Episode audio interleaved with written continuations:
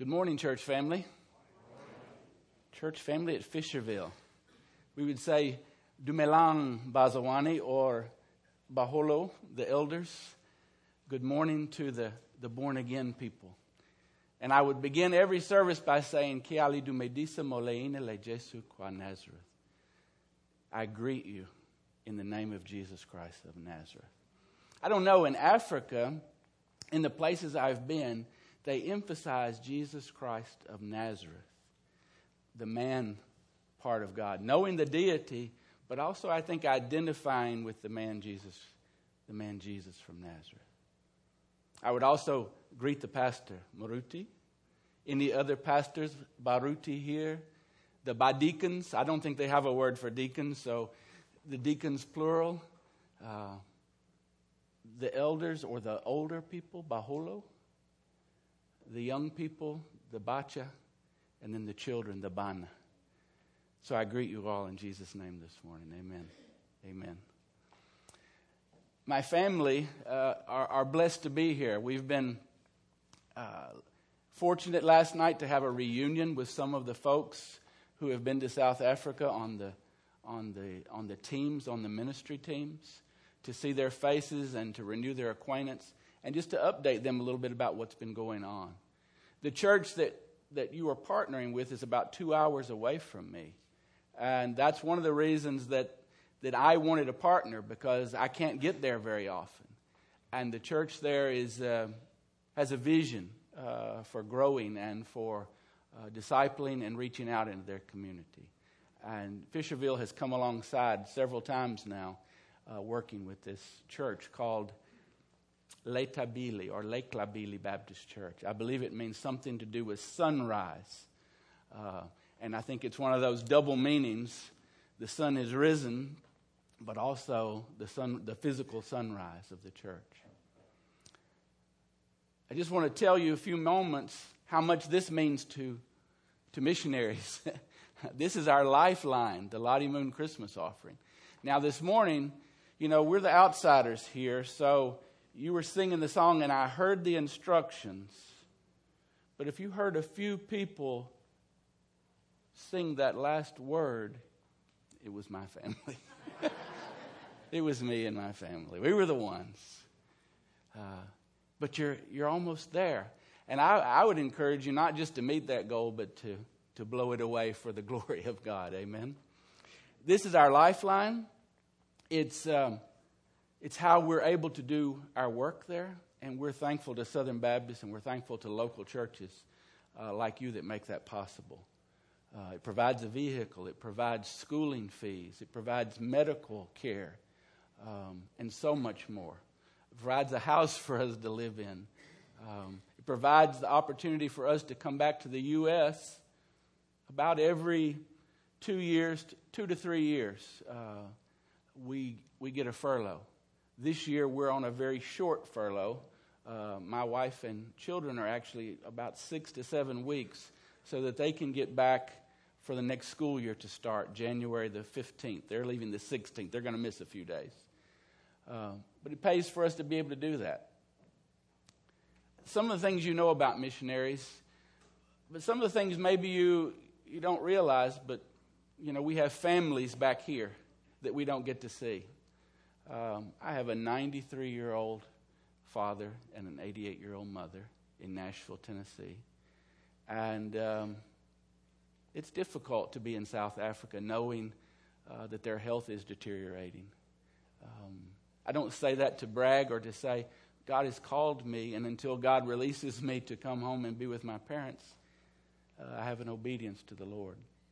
I also have a married daughter, uh, two years now.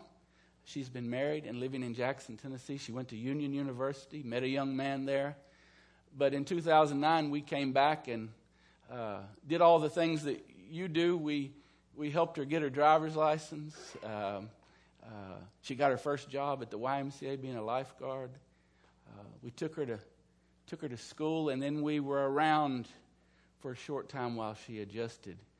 And then we left her. We left her in the Lord's hands. We left her with a campus uh, that also is a campus that uh, seeks after the glory of God. and make special attention for missionary kids because uh, they don't really have a home. uh, when school closes, where do they go? Now, sometimes they have relatives, but sometimes um, their family is the mission family or others who have come. That's just a little glimpse into our, our lives. Um, so we'll have some goodbyes. We've just said hello. We arrived on the 29th of November. And on the 16th of January, we'll be saying goodbye for probably another two years, um, unless the Lord has other plans for us. Uh, so this means so much to see your church actively participating in Lottie Moon Christmas offering. It used to pay about 50% of the budget for the International Mission Board. I believe that figure is almost up to close to 60%. So it's very, very important to the Lifeline. And you support close to 5,000 missionaries uh, worldwide through the Lottie Moon Christmas offering. So I say that to the glory of God, uh, not to boast, but Southern Baptists have been blessed and have a um, opportunity and a responsibility uh, that God has given, and uh, we appreciate that, that you're a part of that.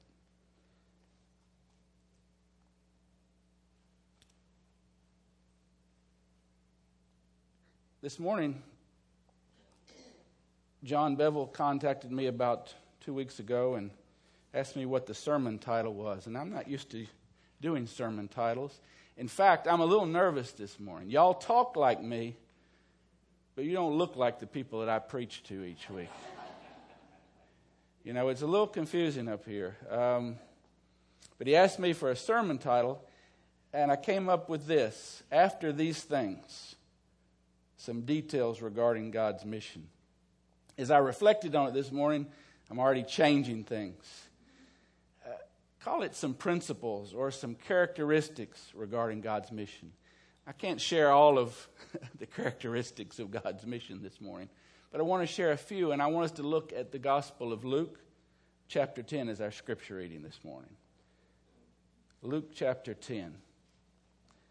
I see that it's on page 868. Is that the Pew Bible? Do you show the scripture? No. Okay, good. Then I'm going to read. After these things, the Lord appointed 70 others also and sent them two by two before his face into every city and place where he himself was about to go.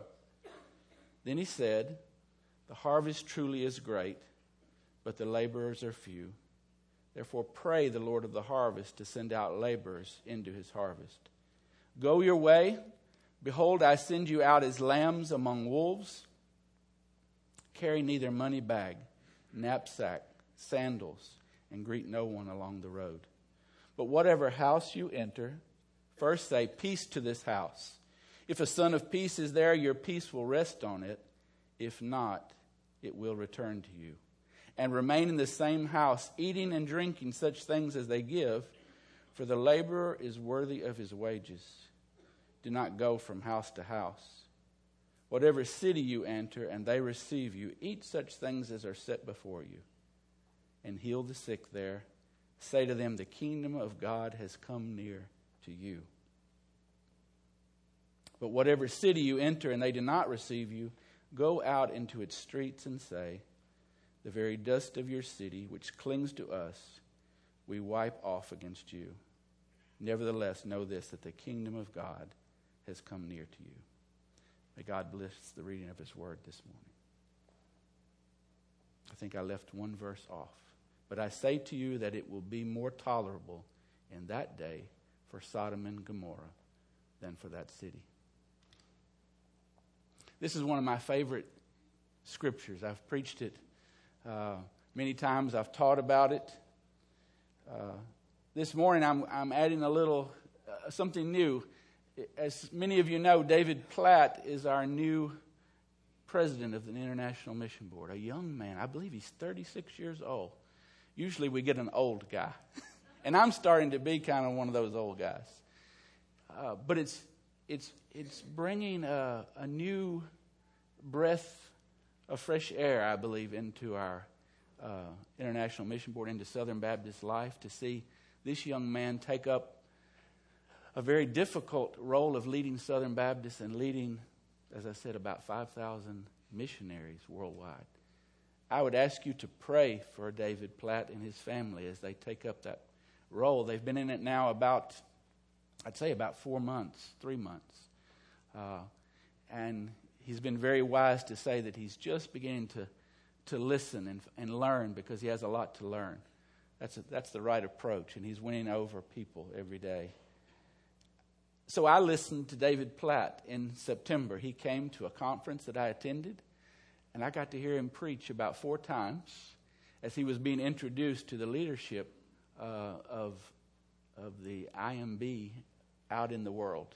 We were in Chiang Mai, Thailand. So I'm sharing a few of his thoughts mixed in with, with mine this morning, but I wanted to give him credit. And I'll also be referring to another uh, missionary that you may or may not know. Um, he uses a title, Nik Ripken, and he's written a book, and I've forgotten the name right now. What is the name of the book? Insanity of God. And uh, he uses that name um, as, a, as a pseudonym to, to hide his identity because he has ministered in a difficult place. So I've titled the sermon this morning, After These Things, first of all. That's how the scripture began. After these things. I know it's probably some kind of a literary device, but I feel like it's important to look at a little bit of what comes before this. When you say after these things, this morning in our Sunday school class, we heard that word therefore.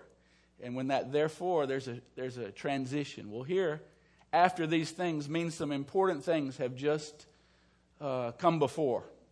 So I'm going to do, it's not storying, but I'm going to quickly go through the high points of chapter 9 so that you know at least some of the things that came before this. In chapter 9, Jesus sent out the 12. It's kind of like the first mission trip. They had been with him, uh, they had learned. Sometimes he had allowed them to uh, participate with him, watch him doing ministry.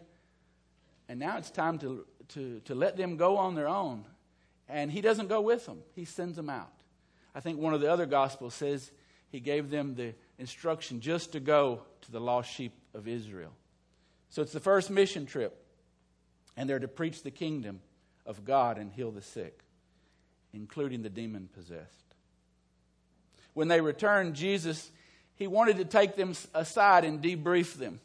This is what we do with our mission teams. After ministering, we want to come aside and say, well, what, what did we learn?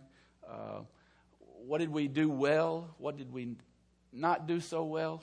Jesus wants to take the, the disciples aside and have private time with them. But as they come back from their mission trip, the crowds are waiting. The crowds are waiting. And Jesus has compassion on the crowd, and 5,000 are fed. Jesus manages somehow to have a time of prayer, and the disciples come to Jesus. You know, you don't find the disciples praying with Jesus very much. Even later on, when they go with Jesus to pray, what happens? They go to sleep. Uh, here, they, they go to Jesus and they find him praying. And Jesus asked them an important question Who do the crowds say that I am? Who do all those people say that I am? And they gave him some answers some of the rumors that were going around about who Jesus was. And then he asked them a very important question Who do you say that I am? And Peter, being that one who speaks for the disciples so many times, sometimes for good, sometimes for bad, says, You are the Christ, the Christ of God. And he warned them all of them to tell no one his identity, saying, The Son of Man must suffer and be rejected by those in authority and be killed, then raised the third day. Um, in our Sunday school lesson this morning, again, we were reminded that we don't get it sometimes. The disciples didn't get it, and we don't get it sometimes. But Jesus said it, and he said this in conjunction If anyone wants to follow me, let him take up his cross daily and come after me. Eight days later, he took Peter, John, and James up on a mountain to pray. And after they slept a little while, they woke up to see his glory revealed. They saw Jesus uh, for, for all of his glory the glory that he had with the Father before he came to the earth. In that man, Jesus, for a moment it was somehow taken away, and they were able to see the glory that resided in Jesus. The next day, when they came down from the mountain, a crowd met them. you know, I can just see them uh, coming around or coming through the little pass, and they're, they're just chatting and having a good time and enjoying fellowship. And all of a sudden, there's a bunch of people again. There's a bunch of people. And a father speaks up and he says, My son is ill. And he lets Jesus know, Your disciples that, that stayed down here couldn't heal him. Um, they couldn't do the job. So now we're, we're desperate. We're looking, we're looking to you. And Jesus takes the young man and heals him. And the Bible says he gave him back to his father. Gave him back to his father. And the people were excited. All were amazed, it says, at the majesty of God that day. And while they praised God, Jesus had a moment with the disciples. He finally got that little, uh, little time. He told his disciples a second time, and he gave them the news they didn't want to hear. And it's the second time in chapter 9 the Son of Man is about to be betrayed. You know, been up there, the glory, now seen a miracle, a son given back to his father. Guys, come over here. The Son of Man is about to be betrayed into the hands of sinful men, and they did not understand and were afraid to ask him. So, as good Christians uh, or immature Christians often do, they began to quarrel among themselves. Instead of asking Jesus what he meant, they took up a new topic Who's going to be the greatest in the kingdom? And Jesus heard them, and he set a child among them and taught them about greatness in the kingdom of God. John changes the subject. And he says, Jesus, we've seen some people using your name to cast out demons. Should we stop them? We told them not to do it. And Jesus said, No. And the mood changes as the verses tell us that he set his face toward Jerusalem. He's going to meet the death that he's told them about. He sent messengers now before him, and they went into a Samaritan village and asked for permission to come into that village on their way to be, I guess, received as, as travelers, to be hosted to even do some teaching, I believe it tells us. And the Samaritan said, If you'll stay a while, if you'll, if you'll commit to being with us, we'll receive you. But if you're just passing through, and they rejected Jesus, the mood has changed. The crowd, the Samaritans here, it's beginning to change.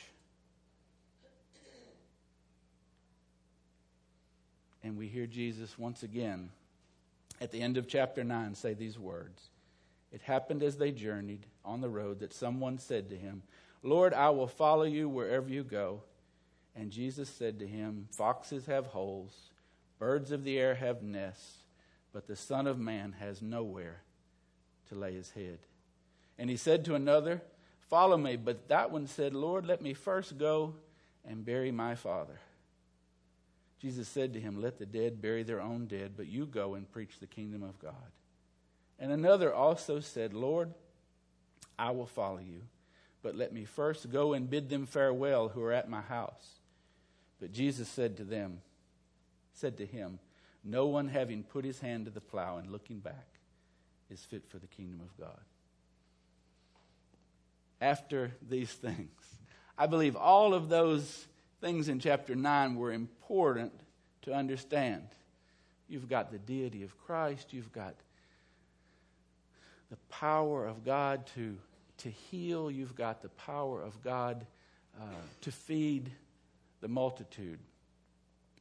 And you've got Jesus speaking his purpose to those closest to him, and they not understanding. And the command to take up our cross and follow after him. After these things, the Lord appointed 70 others and sent them two by two before his face into every city and place where he himself was about to come.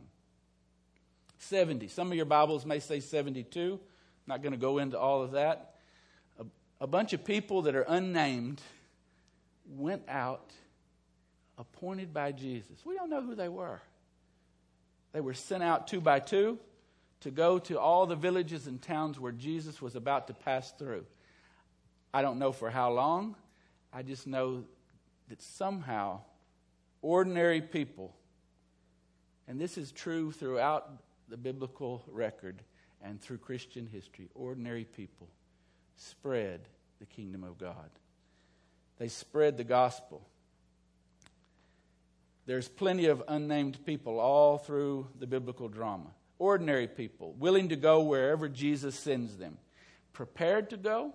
I don't think they just showed up. I don't think Jesus said, okay, uh, I need 70 guys and got volunteered. Somehow these were related.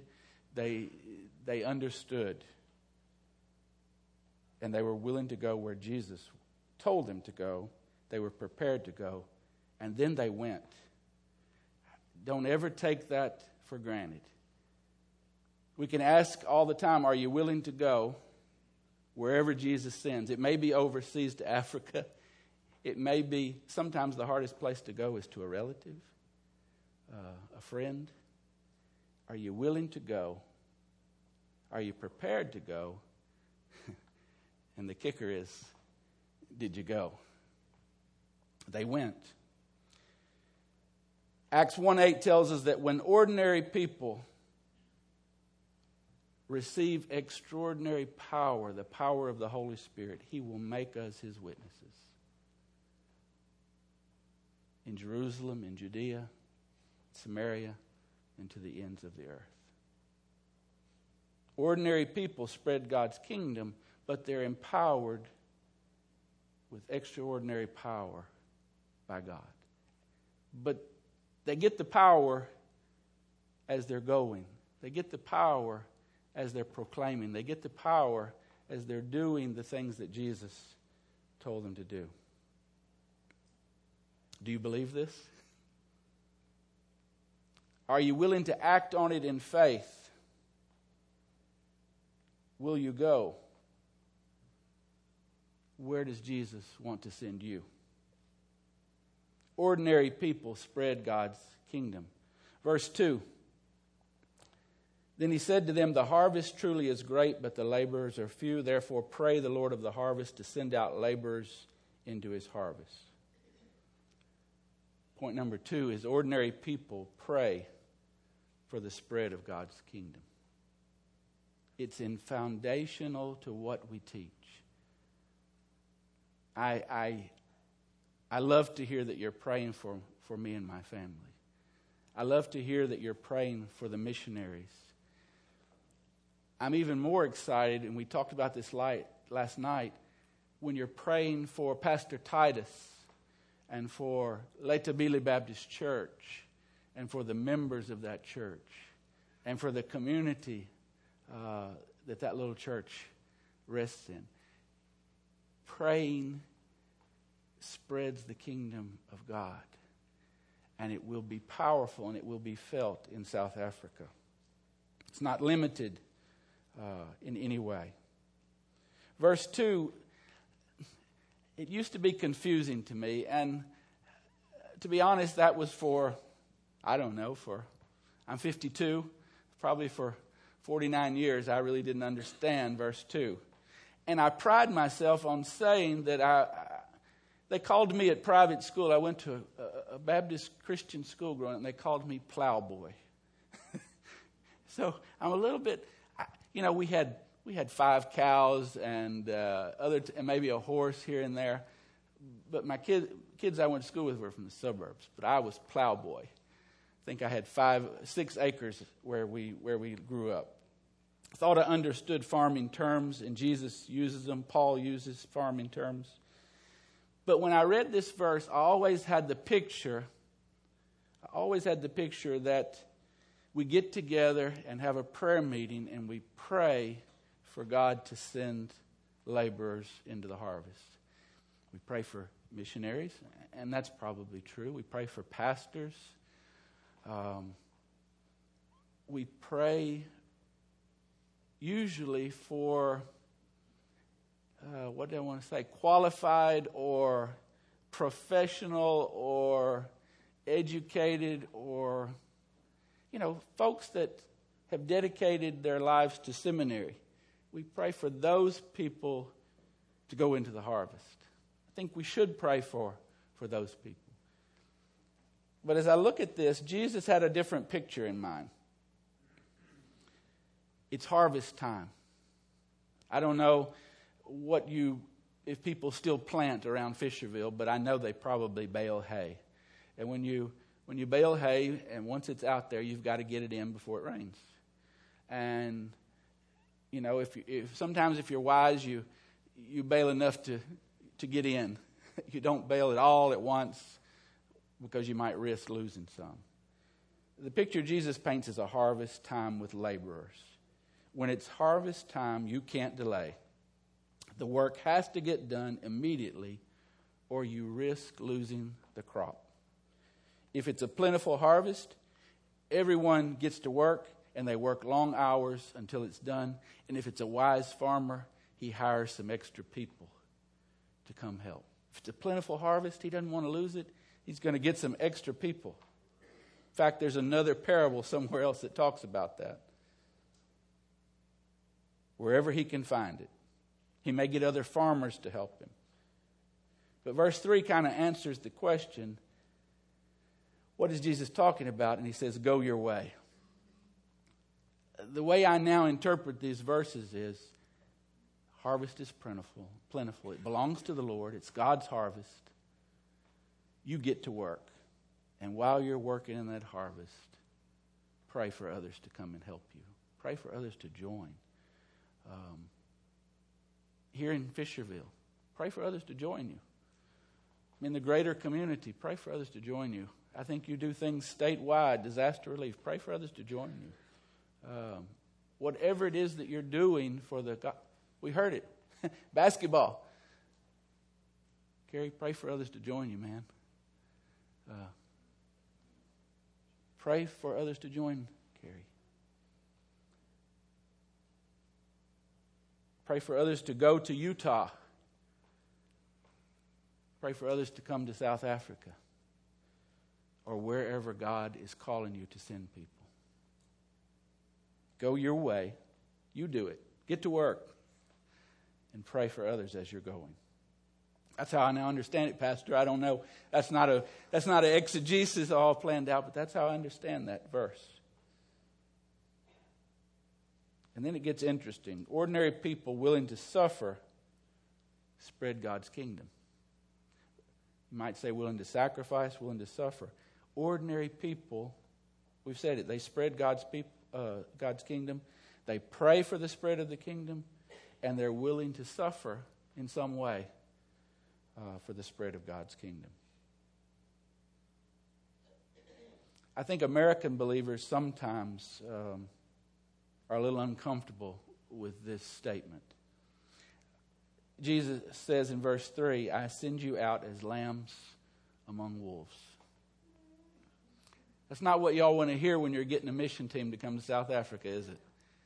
Usually the question is is it safe? Is it safe? Heard this morning about someone, a young person, in a car accident. Is it safe to give your child a, a driver's license? Can you say, and I'm going to protect them. They're, they're in God's hands. When you send out a team, and Jesus says, kind of scarily, um, I'm sending you out as lambs among wolves. No, no natural protection, a lamb among the wolves, unless there's a shepherd around. But here it doesn't talk about a shepherd, it just says lambs among wolves. God uses suffering to spread the gospel. He always has. And I don't think we should think He's going to do something different. He does not just allow people to suffer, He ordains it at times. That's a hard concept for all of us uh, to deal with. It's hard for me to understand. We can, we can kind of grasp the idea that as an adult, I dealt with God's calling and I took my family to South Africa. And, but now that I have children, am I willing for God to call them to go somewhere? Even South Africa is, we call it um, Africa Light because it's, it's the most modern country in Africa. Uh, it has, we have two McDonald's in our town. I shouldn't tell you that. Um, uh, but, but the rest of Africa isn't far away. Um, am I willing for, what, what if God calls my children to go to some difficult places? And the protection is, you know, it's risky you're going to be hearing, and sometimes not hearing, more about Southern Baptist missionaries in the years to come losing their lives for the gospel because we're pushing against the unengaged, unreached people groups. That's who we're targeting. Why are they unreached? Why are they unengaged? They're either hard to get to or the countries are closed and, in fact, uh, aggressively against anything that is Christian. I think we have to clarify sometimes, and I'm chasing a rabbit here, but there are some places where it's not safe for Americans to go. And I think as Southern Baptists, as, with our missionaries, we need to be aware of, of that and, and, and partner with other groups. There are going to be other, you know, the Brazilians, the uh, South Africans many people are sending missionaries. It's not just Americans, but Americans are going into hard places.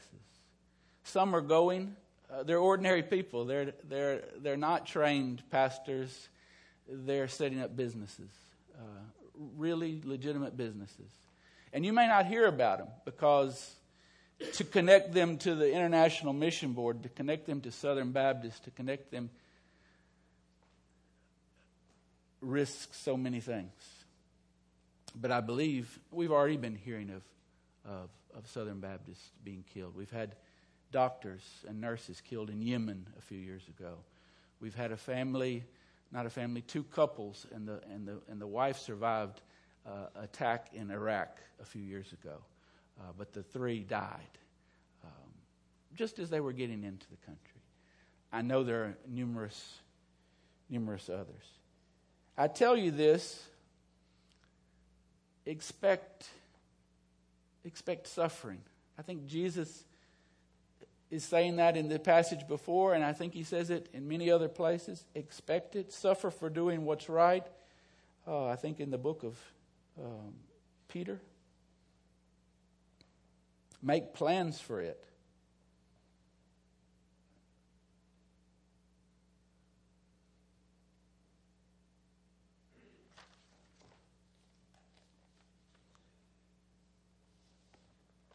quickly, I'm just going to go with the last few verses.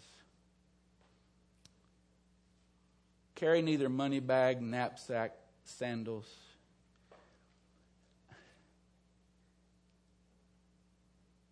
Leave stuff behind.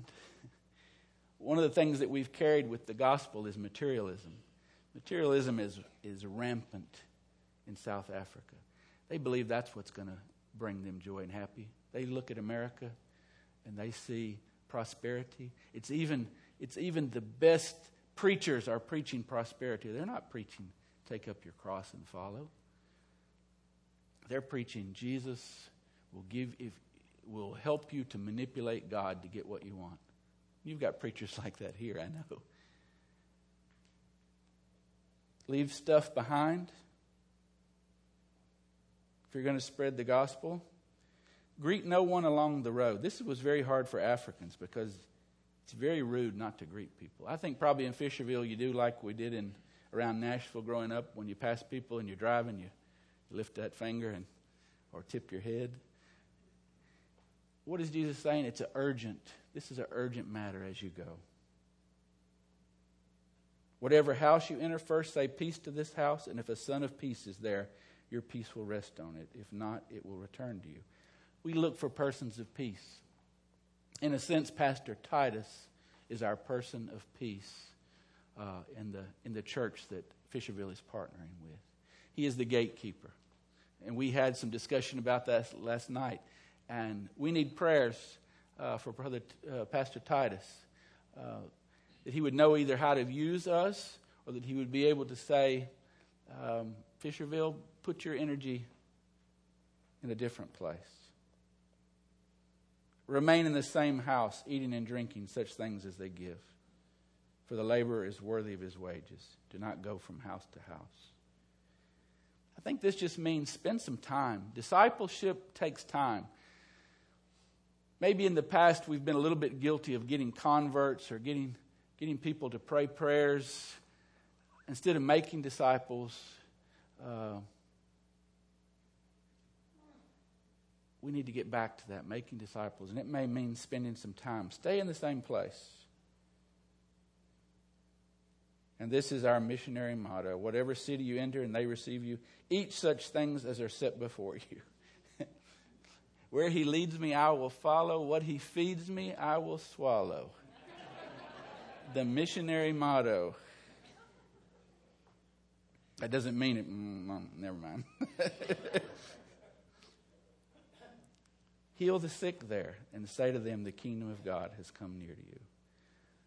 I think these, these ones who went out were able to receive instruction about what they should say and what they should do um, from Jesus. And I think it's the same for us. We need to have a, a plan about what we're going to say and what we're going to do. Uh, the Holy Spirit has ultimate right to, to change that. But I believe Jesus gave them some specific instructions in this. Again, I'm not going to go deep. Whatever city you enter, they do not receive you. Go out and its streets and say, The very dust of your city, which clings to us, we wipe off against you. Nevertheless, know this that the kingdom of God has come near you, but I say it will be more tolerable in that day for Sodom than for that city. I think it's important for the church to realize also that as you go out, success is going where Jesus sends you. Whether people receive you or whether they don't is in, is in His hands. And you're not promised that everywhere you go and every person that you share the gospel with or whether you do the gospel with is going to come to Christ. In fact, some will oppose it very much. Some will often say yes, yes, but not really mean it. They'll say it to your face uh, but they won't make a genuine commitment to Christ.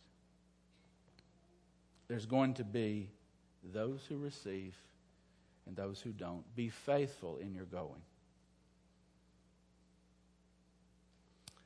Our gospel is one that we proclaim with our mouth and with our words. I believe our, in, our, in our mission today, um, I'll close with these words. Um, we are to exalt Christ. These are some things I think David Platt kind of put before, before us. Number one, exalt Christ. He is our life. Missions isn't our life. Christ is our life. Mobilize the church. Equip believers. Get to work until the task is complete. Don't lose focus. Don't get distracted let me make that uh, my prayer for you this morning. Let's pray.